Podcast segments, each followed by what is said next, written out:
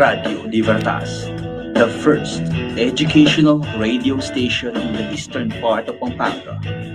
Radio, Libertas. Radio Libertas, ang puso ng bayan.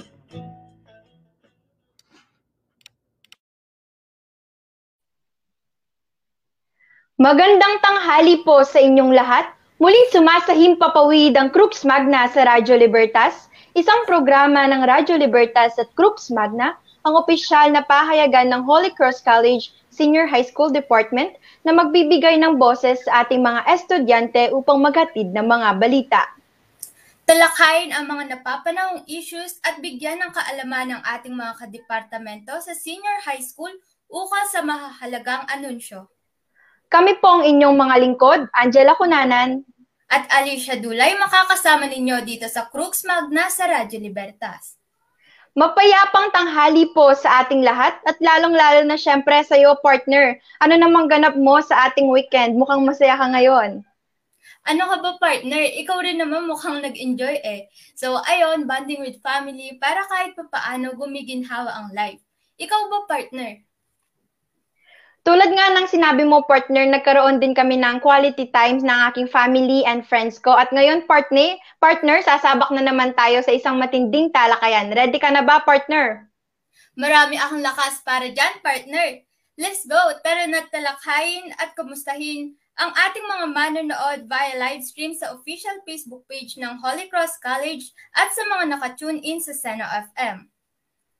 The time now is 1.25 p.m., Wednesday, November 17, 2021. Para sa unang ratsada ng ating mga balita sa araw na ito, higit 28.7 million Filipinos fully vaccinated na kontra COVID-19. Inanunsyo ng Malacanang ang higit 28.7 milyong bilang ng mga fully vaccinated na Pilipino kontra COVID-19 sa ginanap na palace briefing noong Biyernes, Nobyembre 5.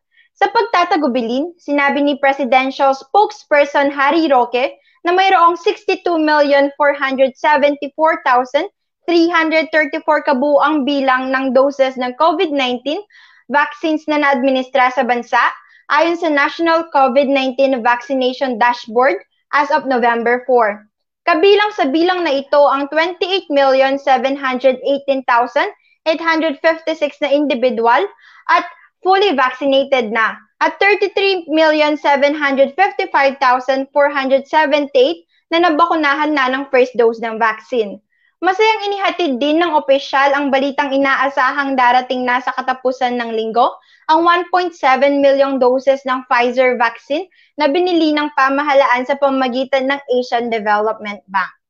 So ayan partner, nakakatuwang balita naman na 'di ba lahat ng Pilipino halos nababakunahan na. Ikaw ba partner, nabakunahan ka na ba? Kung magtutuloy-tuloy ito, tunay ngang malapit nang bumalik sa dati ang lahat, hindi ba? Tama ka dyan, partner. Ako man ay nagpabakuna na para todo protektado. Isa pa, pag Meron ng pagbabago ang mga datos patungkol sa mga fully vaccinated na tao dito sa Pilipinas. Mayroon na lamang maliit na tsansa na sila'y makahawa o mahawaan at ito'y napakaga- na, napakagandang balita, hindi ba? Oo, partner, tama ka yan. Kaya sa mga tao na hindi pa napapabukunahan, magpabakuna na kayo kung mayroon namang pagkakataon. Ito ang inaasahan natin kontra sa kumakalat na virus at upang makamit na natin ang herd immunity. Susunod, CHED, pumayag na sa limitadong face-to-face classes sa mga limitadong lugar. Pinahintulutan na ng Commission on Higher Education o CHED ang mga face-to-face classes sa 50% kapasidad sa mga lugar na nasa ilalim ng Alert Level 2 gaya ng Metro Manila hanggat ang mga faculty member at mga mag-aaral ay ganap na nabakunahan at may pag-aproba mula sa kani-kanilang lokal. Ayon sa pahayag ni Presidential Spokesperson Harry Roque, kailangan pa rin sundin ang apat na alituntunin sa pagsasagawa ng face-to-face classes. Sinabi niya ring siguradong magkakaroon ng limited face-to-face classes ngunit hindi ito instant at hindi ito magsisimula sa lunes. Dagdag pa nito, kailangan munang pumayag ang mga LGUs at kailangan mag-retrofit ng mga silid-aralan. Napakaganda at nakakaantig ng puso dahil binibigyang importansya ng ating Vice Governor ang ating mga kapwa na mga ngalakal. Tama ka riyan, partner, at lalo pat alam naman natin na napakahalaga talaga sa panahon ngayon ang mabakunahan ng bawat isa dahil ito ang magsisilbing protection nating lahat at nakakatuwa dahil parami na ng parami ang mga taong nababakunahan, hindi ba? Tama. Tunay nga itong nakakatuwa dahil na rin sa libreng bakunang ito, matutulungan niya yung mga taong may hirap o hindi afford na magpabakuna dahil sa mahal ng bayad ng mga vaccine. Sinabi mo pa, partner, napakaganda talaga nitong proyektong ito. Sana lamang ay mabakunahan na lahat ng mamamayang Pilipino para makabalik na tayo sa dati, lalo pat ngayon, di ba, partner, at magpapasko na, di ba? Kailangan talaga natin na mabakunahan na. Samantala, City of San Fernando muling nagdingning. Totoo ngang ilang nalalabing araw na lamang bago natin ipagdiwang ang Kapaskuhan. Nagniningning ang mga ilaw sa kahabaan ng Jose Abad Santos Avenue sa San Fernando City, Pampanga dahil formal nang pinailaw ang mga makukulay na parol nitong nakaraang biyernes. Talaga namang naka Talaga namang nakakamangha ang parol na isinabit at pinailaw sa Jose Abad Santos Avenue. Doon pa lang po sa mga light na nakikita mo, napapangiti ka na po dahil sa magagandang mga parol. Sinabi ni Karen Gueco na isang vendor. Bitbit ang ngiti nito ng unang masaksihan ng pagpapailaw sa mga parol. Ilan sa disenyo ng mga parol ay ang tala, bituin, mga sinag at mga hugis ng bulaklak na may kulay pula, kahel at berde. Ang kabuuang bilang ng mga ito ay 52 piraso na gawa ng mga renowned Filipino lantern makers na sina Arvin at Roland Kiambao. Dahil tanyag ang ating lalawigan bilang Christmas capital of the Philippines at home of the giant lanterns, centerpiece ng ating Heroes Hall ang ating ipinagmamalaking giant lantern na 16 feet ang laki na binubuo ng iba't ibang ilaw at palamuti. Dahil rito, lahat ng nakakakita at napapadaan ay napapatigil upang magpakuha ng larawan. Ang pagbubukas ng mga naglalakihang mga parol ay siyang nagsasabi ng simula ng selebrasyon ng Kapaskuhan sa syudad ng San Fernando. Isang simbolo na buhay pa rin ang Pasko at pag-asa sa gitna ng pandemya at problema sa kabila ng umiiral na sakit. Sadyang walang makakapigil sa mga Fernandinos upang may pagpatuloy ang saya at diwa ng Pasko. Ayan, alam mo partner, kay sarap naman pakinggan na ang balitang iyan ay 'di ba kumakalat na at lalo na dumadami na yung mga parol natin, 'di ba talagang nararamdaman na natin ang diwa ng Pasko. Pagtapak pa lang ng Burmans ay ramdam na ramdam talaga natin ito. Tama ka dyan, partner. Isa talaga iyan sa mga dahilan kung bakit pinagmamalaki ko na isa akong kapampangan. Kung saan buhay na buhay talaga ang pagdiriwang ng Pasko gamit ang mga palamuti at maniningning na ilaw sa ating tahanan. Isa pa dyan ang mga parol na ating sinisit na sinisindihan sa kabaha, kahabaan ng Jose Abad Santos Road. Kung ako man partner ay tiyak na mapapangiti kapag nakita ko ang matitingkad na ilaw sa aking daraanan. Simbolo lamang ito na kahit may pandemya, hindi pa rin nawawala ang ating tradisyon bilang mga kapampangan. At saka partner, isa talagang kagalakan sa ating mga kapampangan na maturingan ng ating lalawigan bilang Christmas capital of the Philippines at home of the giant lanterns. Kung kaya naman kahit may pandemya ay patuloy pa rin ang pagbisita ng mga turista para masaksihan lamang ang ating higanteng mga parol at palabas na puno ng kagalakan mula sa mga nagniningning na ilaw. Tanyag din dyan partner ang Orchids Farm at ang Lakeshore, hindi ba? Ngunit isa pa rin paalala sa ating mga kapwa Pilipino na kung dadalaw man tayo sa ganitong mga lugar ay magsuot pa rin tayo ng face mask at face shield at siguraduhin natin na naka-social distancing tayo. Sa kabilang dako partner, mahigat Mahigit 5,000 module bags ibinabana sa bayan ng Magalang at lungsod ng Mabalacat. Ibinabana ng pamahalaan ng panlalawigan ang mga 4,000 at 700 module bags noong ika-4 ng Nobyembre sa bayan ng Magalang at lungsod ng Mabalacat. Ito ay isa sa mga inisyatibo ng gobyerno upang hindi na mahirapan ang mga magulang na bumili at sa pagpasa ng modules ng kanilang mga anak. Ito ay proyekto ni Governor Dennis Delta Pineda at Nanay Pineda kasama ang mga sangguniang panlalawigan. Ito ay naisip ng pamahalaan na magbigay ng bags para sa mga mag-aaral ng unang baitang upang hindi na dagdag gasto sa mga magulang ang pagbili nito. Nais ding tiyakin ng governor na ligtas ang mga bata at ang kanilang mga magulang sa banta ng COVID-19. Maiwasan ang transmission ng disease sa pagkuha ng modules sa mga paaralan. Noong kasagsagan ng pagkalat ng COVID-19, isa si Governor Dennis Delta Pineda ang umalalay sa Department of Education para may sakatuparan ng pagpapatuloy ng blended learning sa lalawigan ng Pampanga. Sa kasalukuyan, tuloy-tuloy pa rin ang pag-iikot ng mga kawani upang maibaba sa bawat munisipalidad ng Pampanga ang mga module bags. Napakabait at matulungin ng ating gobernador partner dahil biruin mo yung mga module bags na kanilang ibinahagi ay tiyak na nakakatulong sa mga bata at sa kanilang mga magulang lalo pat pandemya ay kailangan na kailangan na mag-ingat ang mga tao.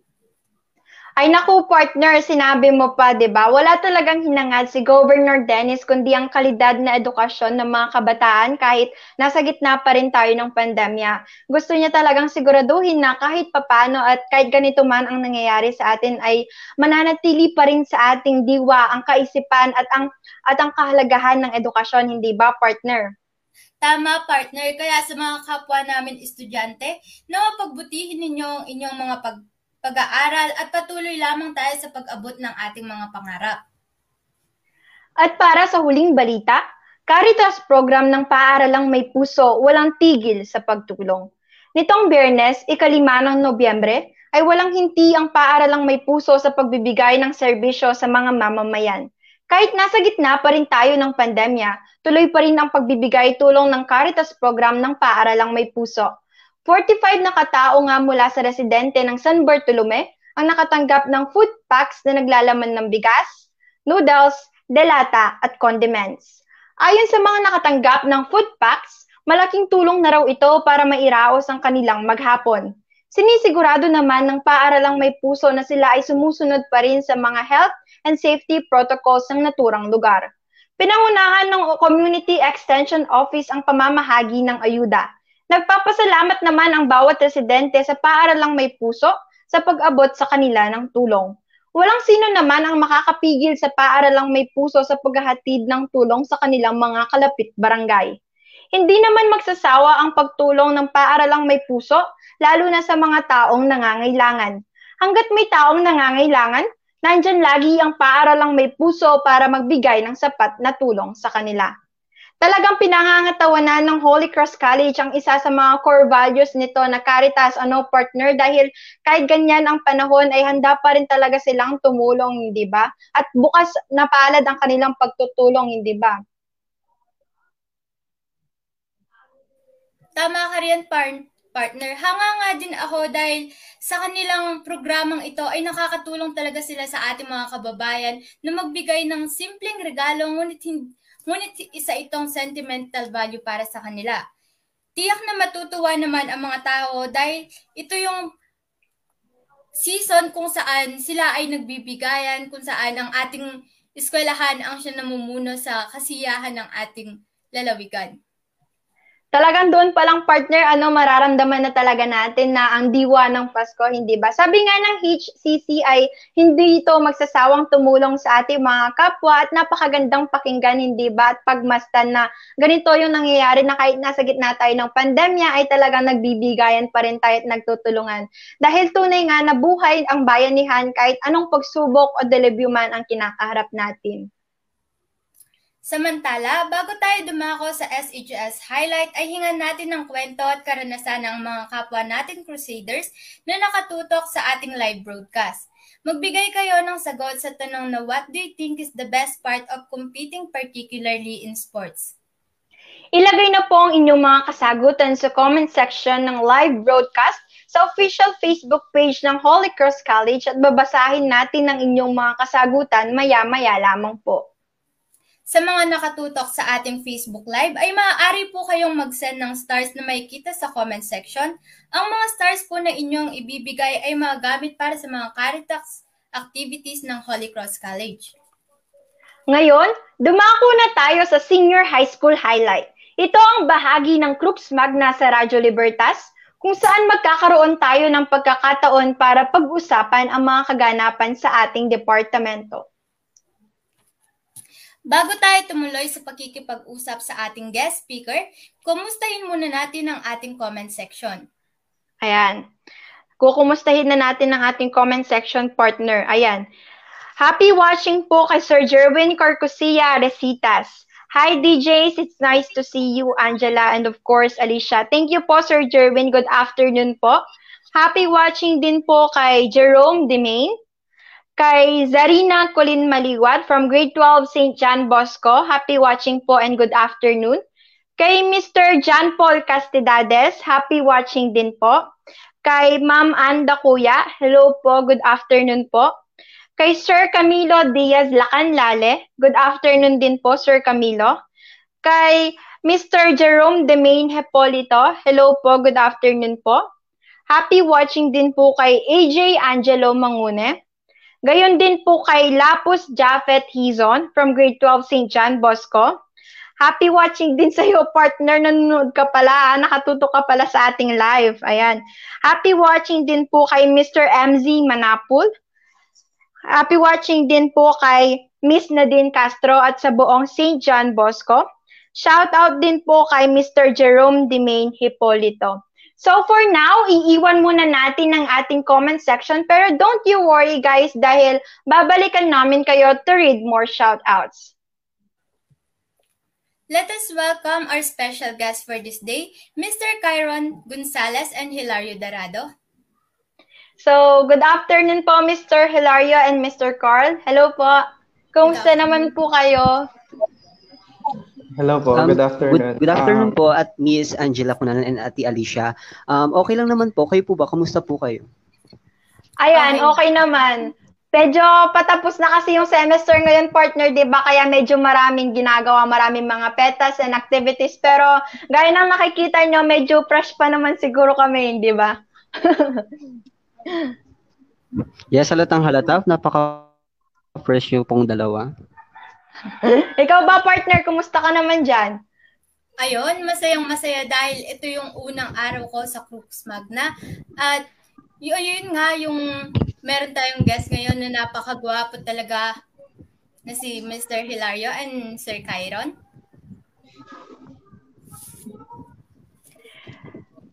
So, baka po may gusto kayong batiin or i-shout out, go ahead and grab the chance po. Sige, sino pong mauna? Si Sige, Hilario Carl, na lang po yung mauna. Si Hilario. Shoutout sa mga kaklase namin sa St. Pedro Calungsod. Um, um, Si shoutout po sa mga kaibigan kong babae dyan. Kila Erica, Jerome, kila Stephanie, Jasmine, yung dalawang Jasmine kong kaibigan. Sila po, pati po sa St. Pedro Calungsod. Binabati ko kayo lahat. Hi, Sir Jerwin. Salamat po. Yan. At dahil halatang prepared na ang ating mga guests for today, atin ang talakay ng topic for this program, which is responsible students participating sports. So, ready na po ba kayo sa ating mga katanungan para sa araw na ito? Ayan, ready, ready na. So, for the first ready na. question, are you really a fan of playing online games? So, sino, mauna po si Kuya Hilario. Hilario. Um, yes po, um, since bata po ako, re- I'm really, ano po, um, addicted po sa mga online games po. How about si Kuya Kyron? Actually, um, hindi po talaga ako mahilig sa mga online games or any games kasi nung bata ako, more on outdoor activities ako and wala akong device na nagagamit. So, ayun. Ayun, 'di ba? Dahil kasi may internet accessibility na tayo, kaya nauuso na yung mga ilang online games, 'di ba? Kahit naman ako na naglalaro naglalaro rin ako kaso pang Y8 lang ako, hindi ako marunong sa mga ML, COD, wala akong alam doon. so, ayan, for the fun, Partner. Oo. So for the follow-up, paano po kayo nawili sa ganitong klase ng laro? Si Kyron muna. Ako po ba mauna? Um, so, ayun, um, since nagkaroon ako ng device and mabilis na internet, so nung una, ayaw ko nung naglalaro ng mga online games. Mo- More on offline games ako. So, ayun, um, nakita ko yung mga skills, ito kong nagustuhan ko lalo. So, ayun, na addict ako and nawili sa online games. Si Hilario. Um, ako naman po sa computer shop po. Um, kasi po sa computer siya Facebook lang po. Ganun. May, meron pong community ko po, nalaro po siya ng mga online games. Yun po, parang tinry ko po, hanggang sa ngayon po, parang nabibili po ako maglaro ng online games. Very interesting po.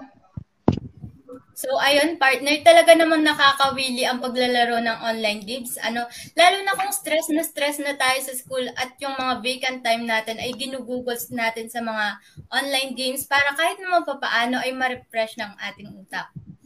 Para sa second question naman po, handa na po ba kayo? Handa na po. Eh, mukhang ready-ready na sila, partner. Handa. So para sa second question natin, do you have any experiences about some contests about online games? Mm, Kayo muna po, Sir Kyron. Um, actually, nung ano lang, nung last September, ah, kami nung mga friends ko nag, ano kami, nag-participate kami sa isang tournament. Ah, ayun, online tournament siya kasi bawal pa nga mag ano. So, ayun, di man kami nanalo, at least marami kaming na-experience and natutunan that time. Kayo naman po, Sir Hilario. Um, ako po, um, three years na po eh, that, that po, um, nag- nakikipag-join po ako sa mga um, online tournament po, like yung League of Legends po. Um, Siyempre po, yung mga kaibigan ko, um, wala po akong pera nun, so sige, sagot na kita kasi malakas ka naman, ganun po yung sinasabi nila sa akin. Parang hinahatak lang po nila ako, parang um, para daw po may malakas sila, ganun po. Nag-enjoy naman po ako. Um, Siyempre, at the same time, na nanalo po, andun po yung enjoyment ko pa rin po. So ayun partner, narinig naman natin na kahit yung paglalaro ng online games ay talagang nakakahasa ng ating skills and talent. And also yung mga achievement na makakapag-proud talaga sa atin, ano? So, Tama ka dyan, partner. para sa follow-up question po, can you share some of your experiences about using online games? Um, ako, ako mauna. Sa yung mga experience ko lang is yung ano, um, dapat alam mo din yung mga limitations mo. Ah, kasi ako, may time na sumusobra talaga ako, napapabayaan yung pag-aaral ko, kaka-grind. So, ayun, sasabihin ko lang, uh, know your limitations and kailangan nyo mag-focus din sa pag-aaral and at the same time, i-balance mo yung time mo and magandang time management. Si Hilario naman. Ako po, um, yung experience ko po, napakatindi po kasi. Parang ako po kasi hindi na po ako kumakain before po, ah, before po. Pero I realized something po na, syempre isipin natin yung health natin eh. Yun yung pinaka-importante. Yung games na yan, mag-enjoy ka lang, pero alamin mo, i-control mo lang your limitation when it comes to this, com- this thing po. Yun po. Kasi po, yung online games kasi, may mga may mga, mga may mga effects din po kasi like mga aggressive aggressive behavior, yung mga anxiety po, like mag mga din po kasi po minsan po kasi yung mga games online games is very stress po kasi yung mga kakampi yun yun po may mga hindi marurunong ganun po. Natamaan naman yata ako partner sa hindi marurunong. Ang tinatawag na cancer. Ayun pa man. Naka-. Oo. Na yun, nakikita naman natin na willing-willy talaga sila sa paglalaro, hindi ba? Partner, ako nga kahit mga Y8 na lang yung nilalaro ko, minsan naiinis ako tsaka na-stress ako. Alam mo yun, lalo yung mga cake-cake, yung ganon, yung mga candy, di ba? Yung mga ganon, cooking, di ba? So, Yung ayan. yung games na lang tapos natatalo ka palagi, ano? Oo, partner. Pero dapat, wag din natin kalimutan yung ating health, di ba? Kasi di ba, kahit marunong naman tayo maglaro, kung pag bumagsak yung katawan natin, ala, hindi na natin malalaro yung mga nilalaro natin ngayon. Ayan, dahil mahilig din po kayo sa paglalaro ng mga online games, para po sa third question, can you explain what does esport means? So, si Mr. Hilario muna. Um, meaning po ba ng game sa akin? Mm-mm, sports. Mga online, ganon. Online games, mga contest. Yes po, sa akin po kasi, mm yun po. Yun po, best experience po kasi siya sa akin kasi um, na-enhance po yung skills ko. Siyempre, may mga skills ako na hindi ko po discover sa sarili ko. Pero yung online, um, yun po, parang dun ko po nahas mga bagay na wala po ako. Pagdating po sa online games. Si Kyron naman. So, sa opinion ko, um, esports are yung mga competitive video game tournaments like yung mga, yan, sa mga pang pro player, mga tournament na sinasalihan nila. Yun, mga esports yun. And yun, yun yung popular ngayon, lalo na pandemic. Uh, more on ano tayo. Yun. At saka nauso yung mga sports ngayon, 'di ba? Dahil nga sabi mo Kyron nauso yung pandemic dati kung dati may mga inter-barangay, 'di ba? Ngayon para para lang uh, makasabay tayo sa new normal is ginagawa na rin natin 'yan. Pero 'di ba dapat importante pa rin yung ating disiplina sa ating sarili kapag naglalaro naglalaro tayo ng ganitong mga games. And ako rin may na-discover ako na skill ko sa paglalaro. Alam niyo ba kung ano? Gusto niyo bang malaman? Ano yun yung kapag kapag namamatay ako sa ML, kapag tapos ng laro, nire-report ko yung nire-report ko yung puma, pumapatay palagi sa akin kasi naiinis ako. Alam niyo, mas marami pa yung patay ko kaysa sa napatay kong mga hero. Kaya di ako talaga marunong. Ayan. Para sa follow-up naman, who introduced you on playing esports? So, si Kyron muna. So, ano, um, di naman talaga fun of entering like yung pro scene nga kasi hindi ko kaya and more ano Actually, wala pa naman ako sa prosin dahil di, di talaga ako ganun kalakas mag-grind. So, kakanood ko ng mga stream like yung mga idol ko sa idol ko ng mga streamer yan, yung mga yan. Yan, napupush ako laging mag-grind ng mag-grind ng todo. And yun, uh, para makapasok sa pro scene pero hindi pa. Yun, sila yung nagpupush sa akin para pumasok sa mga ganung bagay. Si Hilario naman, siguro yung nag-introduce sa akin, yung siguro yung ano, yung mga characters po sa specific games na gusto ko. Naaakit po ako especially po sa mga babaeng character po. Parang very ano po ako dun sa mga yun. Na, na, pong gamitin yun po. Hanggang sa nag-explore ako ng mga ibang characters yun po. Thankful po ako sa mga babae yun kasi di ba? yun po. Mm-mm. Parang na-engage ka na maglaro talaga dahil sa kanila, hindi ba? So, ayun partner, no? Dumako na tayo sa pang-apat na katanungan. Are there any benefits that a player can get by playing those games? Uh, mauna naman po tayo kay Mr. Hilario. Um, opo, yes po. Uh, ngayon po, very ano, popular po siya like, like streaming po, ganun. Marami po mga benefit kuha. Like Send Stars, yun nga po. Especially tournament po, like MPL po, yung mga ganun po, may mga benefits po silang natatanggap yung mga players po, yun po. Pag, may meron din silang bukod po sa enjoyment po pag, pag sa paggagamit ng using online games, meron din po silang benefits para po sa mga players.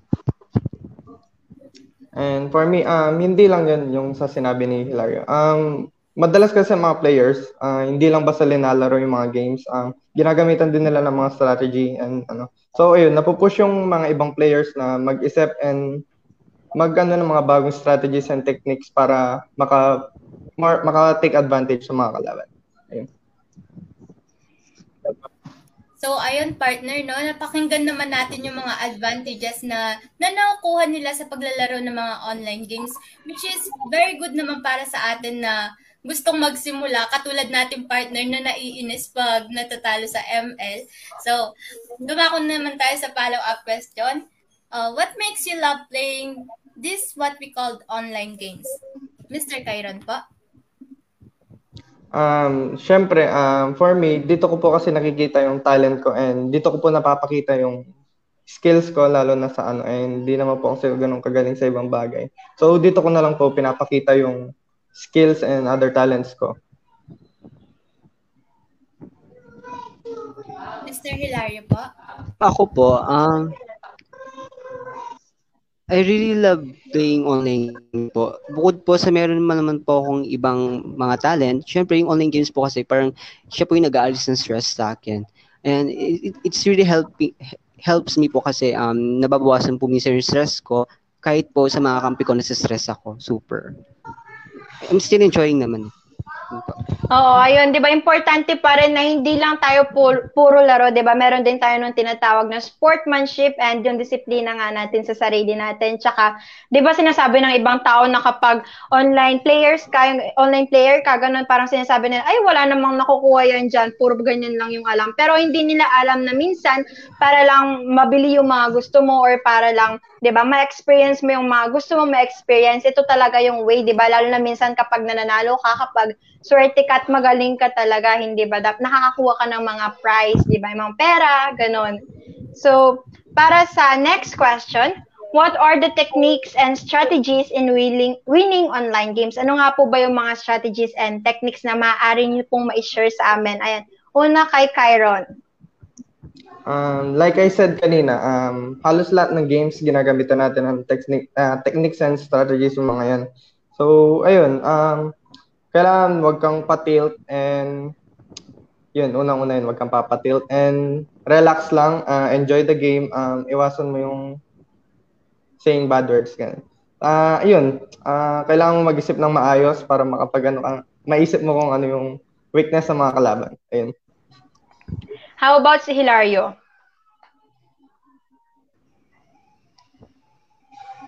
Hilario? Ang akin po, para po sa winning strategy, po talaga, syempre, narinig na po ba? Oo, oh, naririnig na. Loud and clear. Sige lang. Narinig na. Naririnig. Go lang, Hilario. Ko po. Uh,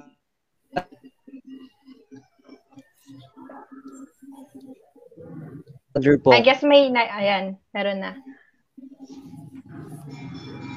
Sige lang, Melgar, go lang. I guess may na yung signal niya, no? Baka Mahina talaga. Problem. Oo. Tsaka kasi hindi natin maano yung internet accessibility. Ayan na. Hello, ate. Narinig, Medyo- Naririnig na ka sa medyo choppy. Mm Pero medyo choppy nga lang. Okay lang yan. Sige lang. Push mo lang. Ayan. Ayan. Yan ate, Hello, okay na? Melgar. Ayan, okay na. Sige na. Hello. Yan po, yung about po sa winning strategy. Syempre, importante rin po, kung individually nun po, um, syempre, kailangan mo pagtiwalaan yung sarili mo para ma-achieve mo yung gusto mo when it comes to playing online games. Syempre, pag team naman po, yun dapat yung nag-jelly kayo as a team, eh, syempre, yung teamwork po and tiwala sa isa't yun po yung importante as a ano po player po maging dedication Mm-mm. and Sabi nga, magtiwala lang mm sa sarili and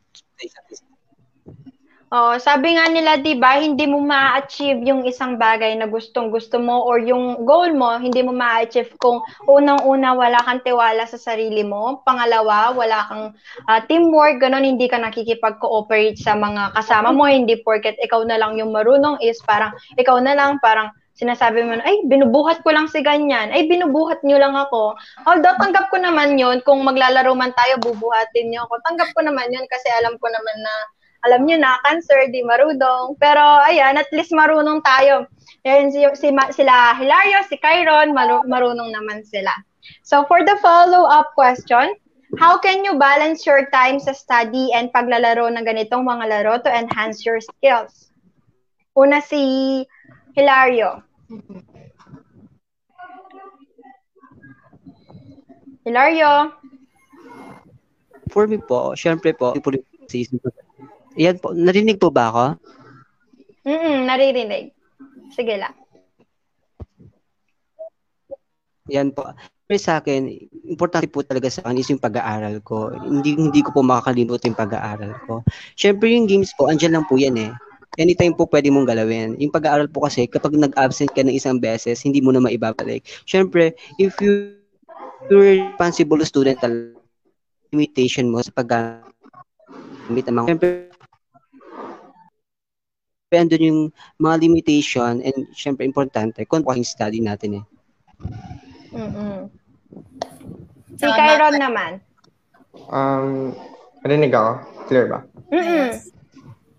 Gaya ng sabi ko kanina, um, kailangan natin i alam natin yung limitations natin and huwag tayong magpapasobra and kailangan alam natin yung mga ginagawa natin. Um, para sa akin, ano, um, siguro after class and after gawin mga ibang peta, doon ako naglalaro and nag-grind and syempre bawal din nagpupuyat kasi masama yun. So, ayun, kahit minsan kahit konti lang, um, pinaka-grind ko naman na maayos. Ano masasabi mo doon, partner? Tamang-tama, partner, kasi mahalaga talaga yung setting boundaries sa mga wants at saka yung sa mga goals natin. Siyempre, importante talaga yung pag-aaral natin dahil ito yung magiging susi ng ating kinabukasan, ika nga, hindi ba? So, para sa ating huling katanungan, what are the preparations that you are doing for the celebration of 76th founding anniversary of HCC since kasama kayo sa tinatawag na esports? So, Kyron, ikaw muna. Um, syempre po, 'di ba, nanalo po kami ng tryout ng ano, kami po yung representative ng YOMS. Uh, so ayun, pinaghahandaan po talaga namin yung para sa tournament and para sa foundation dahil malaking bagay din po to kahit malaking bagay po to sa amin. And nag-grind po kami, nagpa-practice araw-araw para may improve and may enhance pa po yung ibang skills and malaman pa po kung ano yung mga dapat i-adjust sa amin. Ayun. Ayun. Si Mr. Hilario naman po.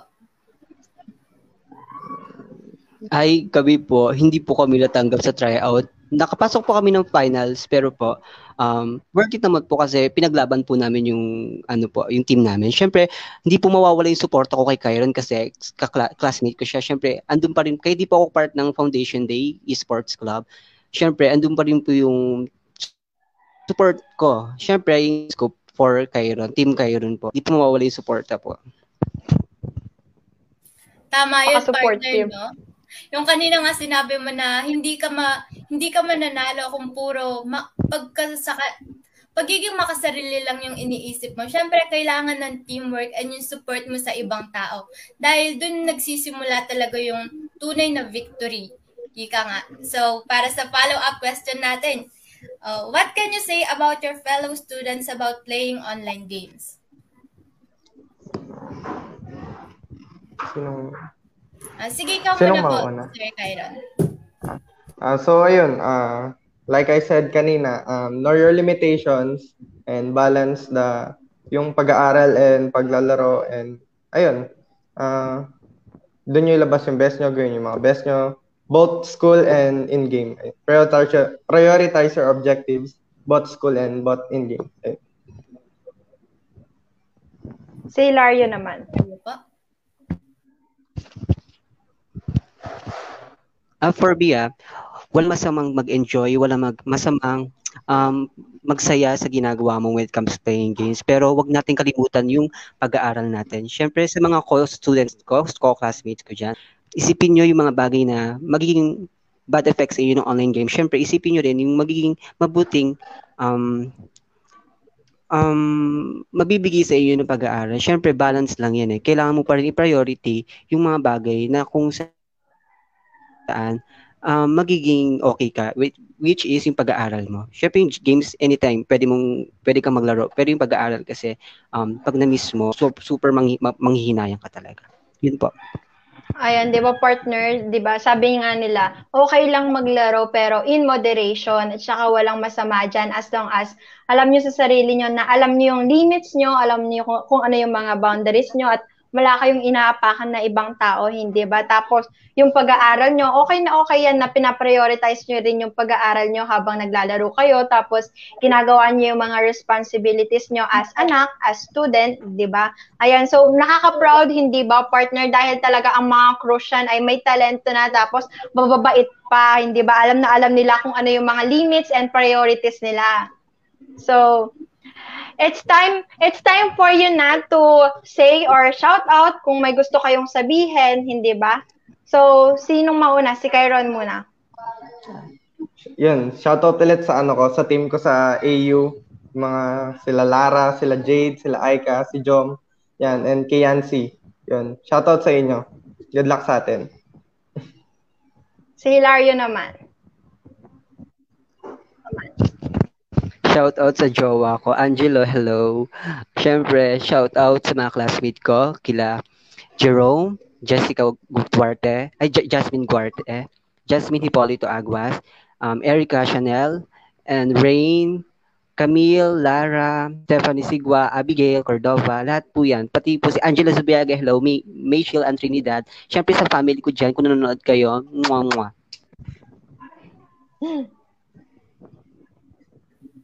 So, Ayan, ayun, thank you po. naman talaga yung mga pag-shoutout nila, sana all. So, to all the SHS Crucians who wants to be a successful student, athlete, or a player, don't be shy to participate and boost your talent. Just always trust the process. You'll get what you deserve soon. And of course, we are so thankful, Mr. Carl and Mr. Hilario, for being with us for this afternoon and for sharing your experiences dito sa aming programa ng mga impormasyon ukol sa inyong journey. Ayan, thank you po, Hilario and Kyron. Good luck!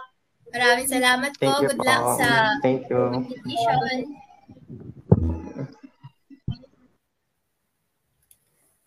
At gaya ng ipinangako, muli nating babalikan ang FB Live comment section upang mag-shoutout sa ating mga live viewers. So, inahin na natin si Miss Ann Margaret Balahadja. Good afternoon po. Hi, Mr. Titi Laksamana. Good afternoon din po. And Krisha Giselle Tul- Suliman. Also, good afternoon po kay Mariel Nardo. Opo, ang ganda niyo po. And then, Hi, Mr. MZ Manapol po. Good, na- good afternoon sa inyo.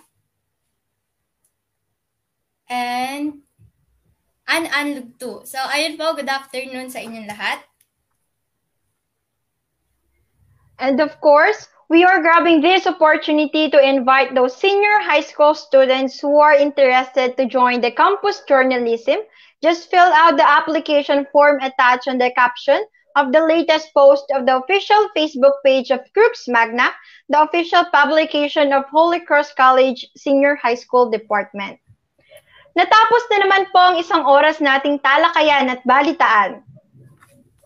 Maraming maraming salamat po sa pagtutok dito sa programa ng Crux Magna. Dito lamang po yan sa Radyo Libertas, ang puso ng bayan.